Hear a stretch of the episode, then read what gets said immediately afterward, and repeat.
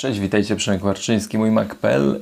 Dziś opowiemy sobie o tym, jak wygląda prawdziwy Mac user, ile Apple sprzedało komputerów w, w trzecim kwartale i zerkniemy na kilka innych plotek, które mogą całkowicie wywrócić świat technologii. Albo i nie.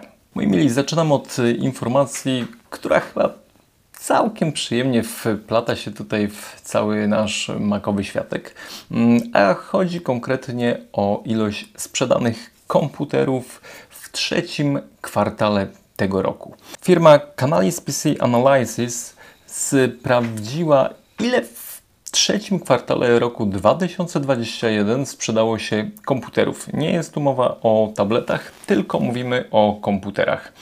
I uwaga, na pierwszym miejscu mamy Lenovo z ponad, no prawie dwudziestu, bo dziewiętnaście przecinek siedem miliona komputerów sprzedanych w tym roku.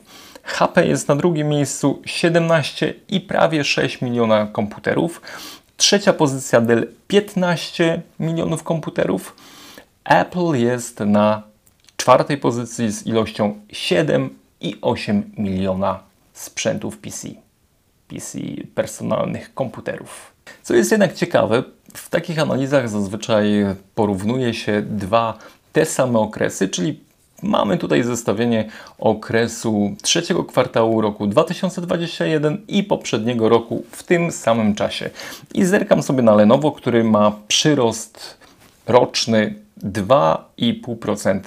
H P będący na drugiej pozycji spada minus pięć i siedem procent sprzedaż. Dell poszedł mocno, gigantycznie mocno, aż dwadzieścia sześć przecinek siedem procent więcej niż w zeszłym roku sprzedali w tym samym kwartale. I Apple nie ma się czego wstydzić, bo sprzedaż wzrasta czternaście przecinek cztery procent. Są na drugiej pozycji względem innych producentów. Pierwszych pięciu dostawców komputerów na świecie zamyka Acer z ilością sześciu milionów sprzedanych komputerów. Dodam tylko, że w tym kwartale sprzedało się osiemdziesiąt cztery miliony komputerów na świecie. Jak sobie patrzymy na Polskę, która ma ludności trzydzieści osiem milionów, no to ten rynek całkiem przyzwoicie rośnie, a rośnie aż o pięć procent względem poprzedniego roku. Druga wyjątkowo ciekawa informacja to jest pojawienie się pierwszych testów wydajności nowych MacBooków Pro z procesorem M jeden Pro i M jeden Max. W serwisie Geekbench, to jest taka fajna aplikacja, która pozwoli na Wam przetestować Wasz komputer, także jak chcecie sobie sprawdzić wydajność swojego komputera, to wchodzicie na geekbench kropka com, ściągacie aplikację, robicie test. W ogóle ten test też jest na iPhone'a, iPada i komputer. I uwaga, pojawiły się pierwsze testy wydajnościowe nowych komputerów Apple.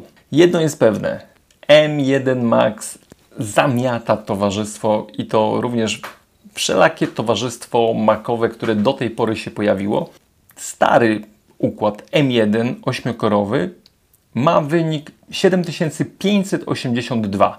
M jeden Pro ma już wynik dziewięć tysięcy dziewięćset czterdzieści osiem, a uwaga, M jeden Max ma dwanaście tysięcy trzysta osiemdziesiąt. Jeśli patrzeć zgrubnie, to różnica między M jeden a Pro to jest dwadzieścia procent i podobnie między Pro a Maxem to jest różnica kolejnych dwadzieścia procent.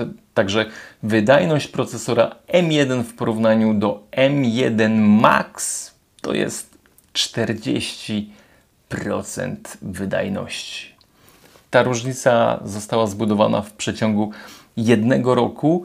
No i jest to, że tak powiem, no, niebagatelny skok, jeśli chodzi o wydajność. Ale tutaj pojawia się krótki blok o tym, że Przemek nie zawsze wie najlepiej. Odsyłam Was do ostatniego materiału wideo, w którym rozwodziłem się na temat tego, jak to Apple jest no, nieograniczone w swojej wydajności w tworzeniu swoich procesorów. No to tutaj Sebastian Szeliga zostawił pokaźny i bardzo mądry komentarz pod filmem. Koniecznie go przeczytajcie. poprzedni film z nocnych marków, nocnych maków. Zapraszam. Dziś ploteczka dla wszystkich, którzy mają problem ze wzrokiem, ponieważ nasz ulubiony tajwański analityk Ming-Chi Kuo, który jakże zacnie przewiduje to, co dzieje się w świecie Apple, powiedział nam, że firma ta pracuje nad okularami, wirtualnymi okularami, które mają być uzupełnieniem garderoby użytkowników sprzętu Apple, ponieważ już przecież mamy telefon, mamy zegarek, no to brakuje nam okularów. I tutaj niestety pan Kuo ubolewa, że chociaż te okulary miały pojawić się w roku dwa tysiące dwudziestym drugim, to najprawdopodobniej pojawią się w roku dwa tysiące dwudziestym trzecim, ponieważ ich produkcja nie jest tak łatwa jak telefonu, ponieważ muszą spełniać normy ergonomii i wielu innych przypadłości, przypuszczam, że nawet lekarskich badań wzroku. Ale cała sytuacja wydaje się bardzo ciekawa, ponieważ kolejne akcesorium, które miałoby się pojawić, miałoby współtworzyć nasz wirtualny świat, no chyba naturalnym będzie właśnie to, że będą to okulary, które zazwyczaj mamy na swoim nosie, możemy w jakiś łatwy sposób gestami obsługiwać różne elementy, które będą się pojawiać, muzykę, odbierać połączenia czy cokolwiek. Mam nadzieję tylko, że nie będziemy przechodzić na czerwonym świetle, oglądając jakieś filmy z YouTube'a. Oby nie. I już na koniec naszego spotkania perełka, wisienka, nie wiem jak to nazwać, po prostu miód na sercach naszych użytkowników sprzętu Apple, ponieważ jeśli zastanawialiście się, jak wygląda prawdziwy użytkownik Maców, to zapewne myśleliście, że jest kreatywny, inteligentny, przystojny i bogaty. No to w tym momencie chciałem no, zburzyć ten wizerunek, a może no, nie ja koniecznie go burzę, ale firma Intel, która pokazała dość specyficzną reklamę, w której kreuje postać Mac userów. Przejdźmy do sedna. Do zamkniętego pokoju wprowadza się Mac userów, Mac userów, którzy nawet nie mają Apple Watcha, żaden z nich nie ma Apple Watcha na ręku, także są to zatwardziali Mac userzy, którzy w tym wywiadzie opowiadają o tym, że oni mają tylko sprzęt Apple i tylko w ogóle to środowisko jest takie super i ekstra. No i zaczyna się pewna historia, którą pan, mm, który jest gościem, który gości tych naszych mac-userów, mm, nie chcę nazwać ich pseudo-mac-userami, tych mm, mac-userów postrzeganych przez Intela i przedstawia im nowe urządzenie, które ma niesamowite, wręcz magiczne funkcje. Pierwsza to laptopa możesz dopasować do własnych potrzeb.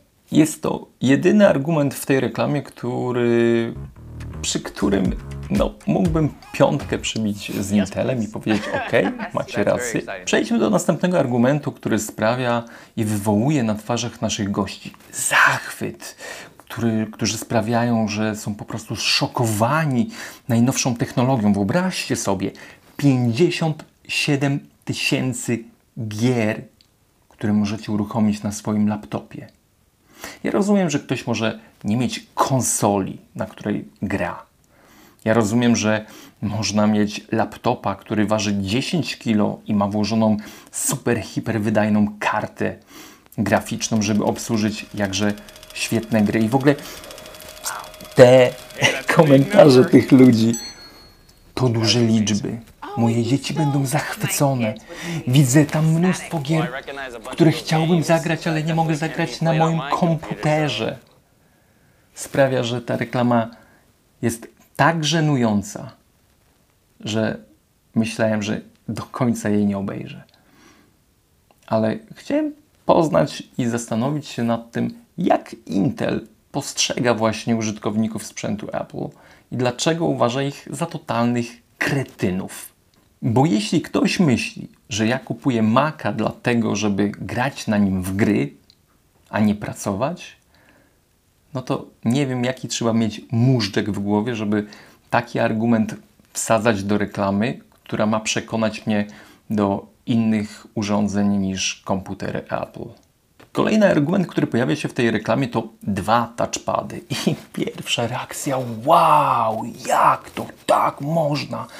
A wśród tych osób, które były jakby przepytywane, to był pan, który chwalił się, że on to ma komputer, iPad, no teraz to nie trzeba będzie w ogóle iPada używać, tak? To chciałem tylko przypomnieć, że w macOSie jest taka funkcja jak Sidecar, która pozwoli Wam bez problemu wykorzystać iPada jako drugi ekran.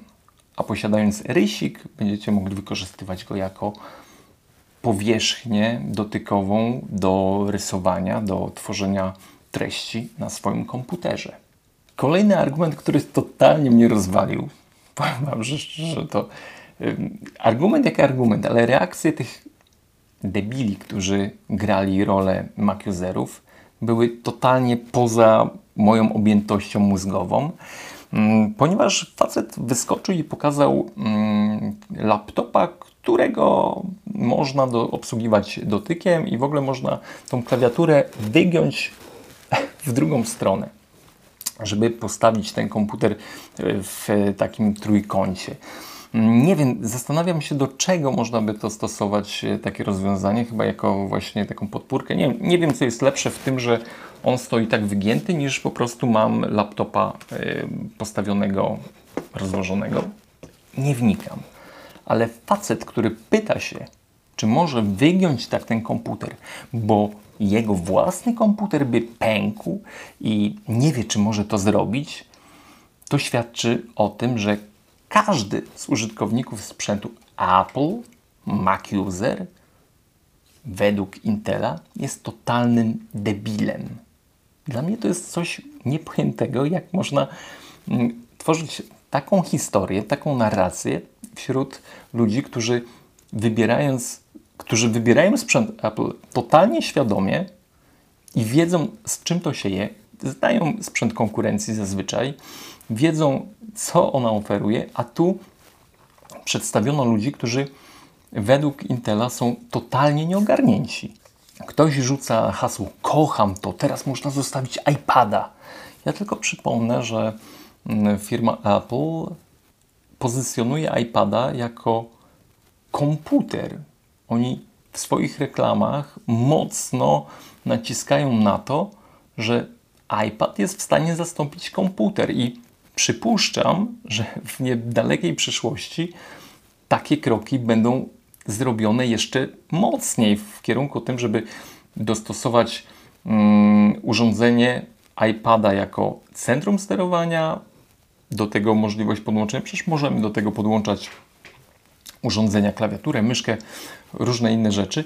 A w tym momencie, kiedy w Montereyu pojawia się funkcja uniwersalnej kontroli, to już pozostaje zupełnie mm, sprzętem, który doskonale wplata się w całą historię samowystarczających urządzeń, na których możemy uruchomić Photoshopa, uruchomić aplikacje kadowskie i masę innych programów, które za chwilę będą pojawiać się jak grzyby na deszczu, grzyby po deszczu, kiedy w tych nawet niższych wersjach iPadów pojawią się układy M jeden Max, Pro czy jakiekolwiek inne. Dla mnie ta część tej reklamy sprawiła, że poczułem się źle, patrząc na inteligencję co niektórych ludzi w P R ze Intela. I koniec. Na koniec po prostu totalne, nie chciałbym tego nazwać kurestwo, ale wykorzystanie hasła, które jest znane dla użytkowników Apple od dawna, czyli one more thing. To hasło pojawiało się wielokrotnie na konferencjach, które prowadził Steve Jobs, gdy już praktycznie na końcu konferencji, gdzie nic nie miało już się pokazać, on wychodził i mówił one more thing, jeszcze jedna rzecz. I wtedy była jakaś totalna torpeda, która potrafiła zamieść towarzystwo na sali. To w tym momencie Intel mówi one more thing. To urządzenie, te urządzenia są już dostępne na rynku. I wtedy po prostu prawie, że puściłem pawia na mój ekran, gdy zobaczyłem tych biednych ludzi, którzy cieszą się dotykając ekranów komputerów. Narracja, w której tworzy się obraz mac-userów jako totalnych kretynów, jest w mojej ocenie niedopuszczalna. Jest po prostu ciosem poniżej pasa i dla mnie utwierdza mnie to w przekonaniu, że Apple zrobiło najlepszy ruch, jaki mogło zrobić, odchodząc od Intela i wchodząc we własne buty z procesorami linii M jeden. Koniecznie zobaczcie tą reklamę. To jest coś, na co nie da się patrzeć bez no, jakiejś mm, solidnej używki. Dlatego wypijmy łyczek yerby. No i moi drodzy, dzisiaj pojawia się wielki dzień. macOS Monterey wchodzi na salony. Użytkownicy Intela chyba muszą pobrać jeszcze tam prawie trzy giga jednej aktualizacji. Po tej aktualizacji robi się restart komputera, instalacja i dopiero można instalować Montereya. I jedna uwaga. Jeśli jesteście w programie beta, to musicie wiedzieć, że ta aktualizacja Wam nie pojawi się w uaktualnieniach.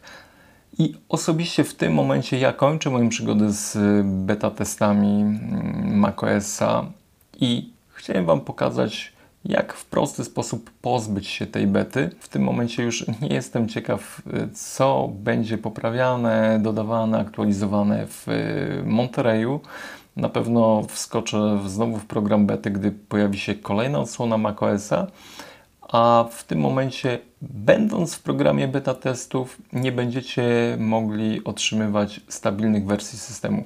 Dlatego no, sugeruję Wam, jeśli nie jesteście tak ciekawscy, nie raportujecie tych błędów, nie podchodzicie do beta testów w taki sposób bardzo mm, sowity, że zgłaszacie błędy, to jest wasza życiowa misja i no w ogóle jesteście super gośćmi, którzy chcą pomagać Apple'owi w przygotowaniu wyjątkowego systemu operacyjnego, to najprościej wyjście z bety, wchodząc w preferencje systemowe, uaktualnienia i klikając pod kołem zębatym ten przycisk z informacją, że jesteście w programie beta testów. Trzymajcie się ciepło, do zobaczenia już niebawem. Przemek Warczyński, mój Mac kropka pe el